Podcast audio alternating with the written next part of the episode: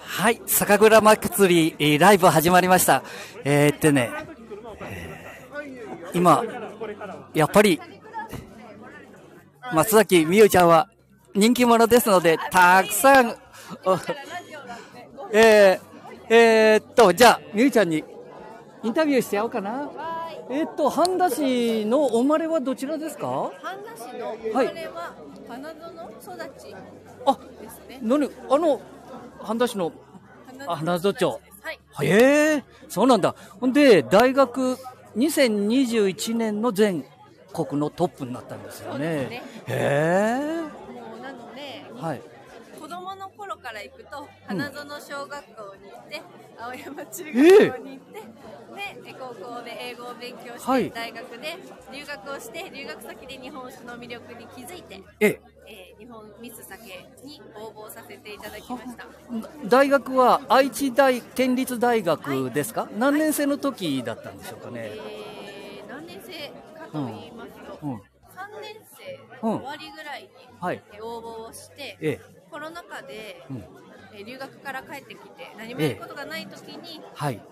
これは素晴らしい大好きな日本酒を、えーいろんな人たちに広める。活動ができるとはというところで始めました。はあ。で、こう、今は、現在はこう、いろんなところに、こう、日本酒を、こう、発表するばかりじゃなくて、はいご自身も、なんかそういうことを、心を広めるために、えーやってるみたいなこともあるんでしょうかね。はい、ありがとうございます。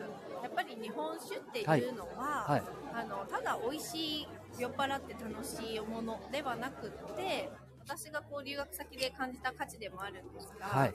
やっぱり日本の誇りでありえもう本当に日代表すええ。るものだなっていうのをすごく感じているので今着ている振り袖であったりはあ。手記ですね。お酒飲む時に使うええ手記だったり、えものづくりの部分ですごく繊細な日本酒のこの作りをうん。醸されてらっしゃるお弁当を守っていくそして街づくりをというところで。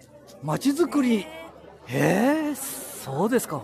うん、なんか一つずつのことが街づくりに関わってくることですもんね、日本酒だけではなくって。っしゃる通りだと思いますいろんな産業のこう中心となってハブとなるような存在が日本史なんだなということに私もこの活動を通して気づかせていただきました。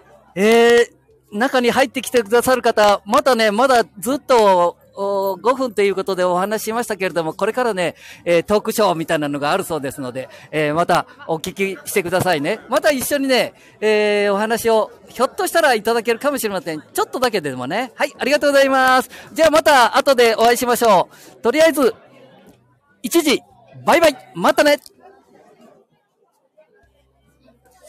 終了します。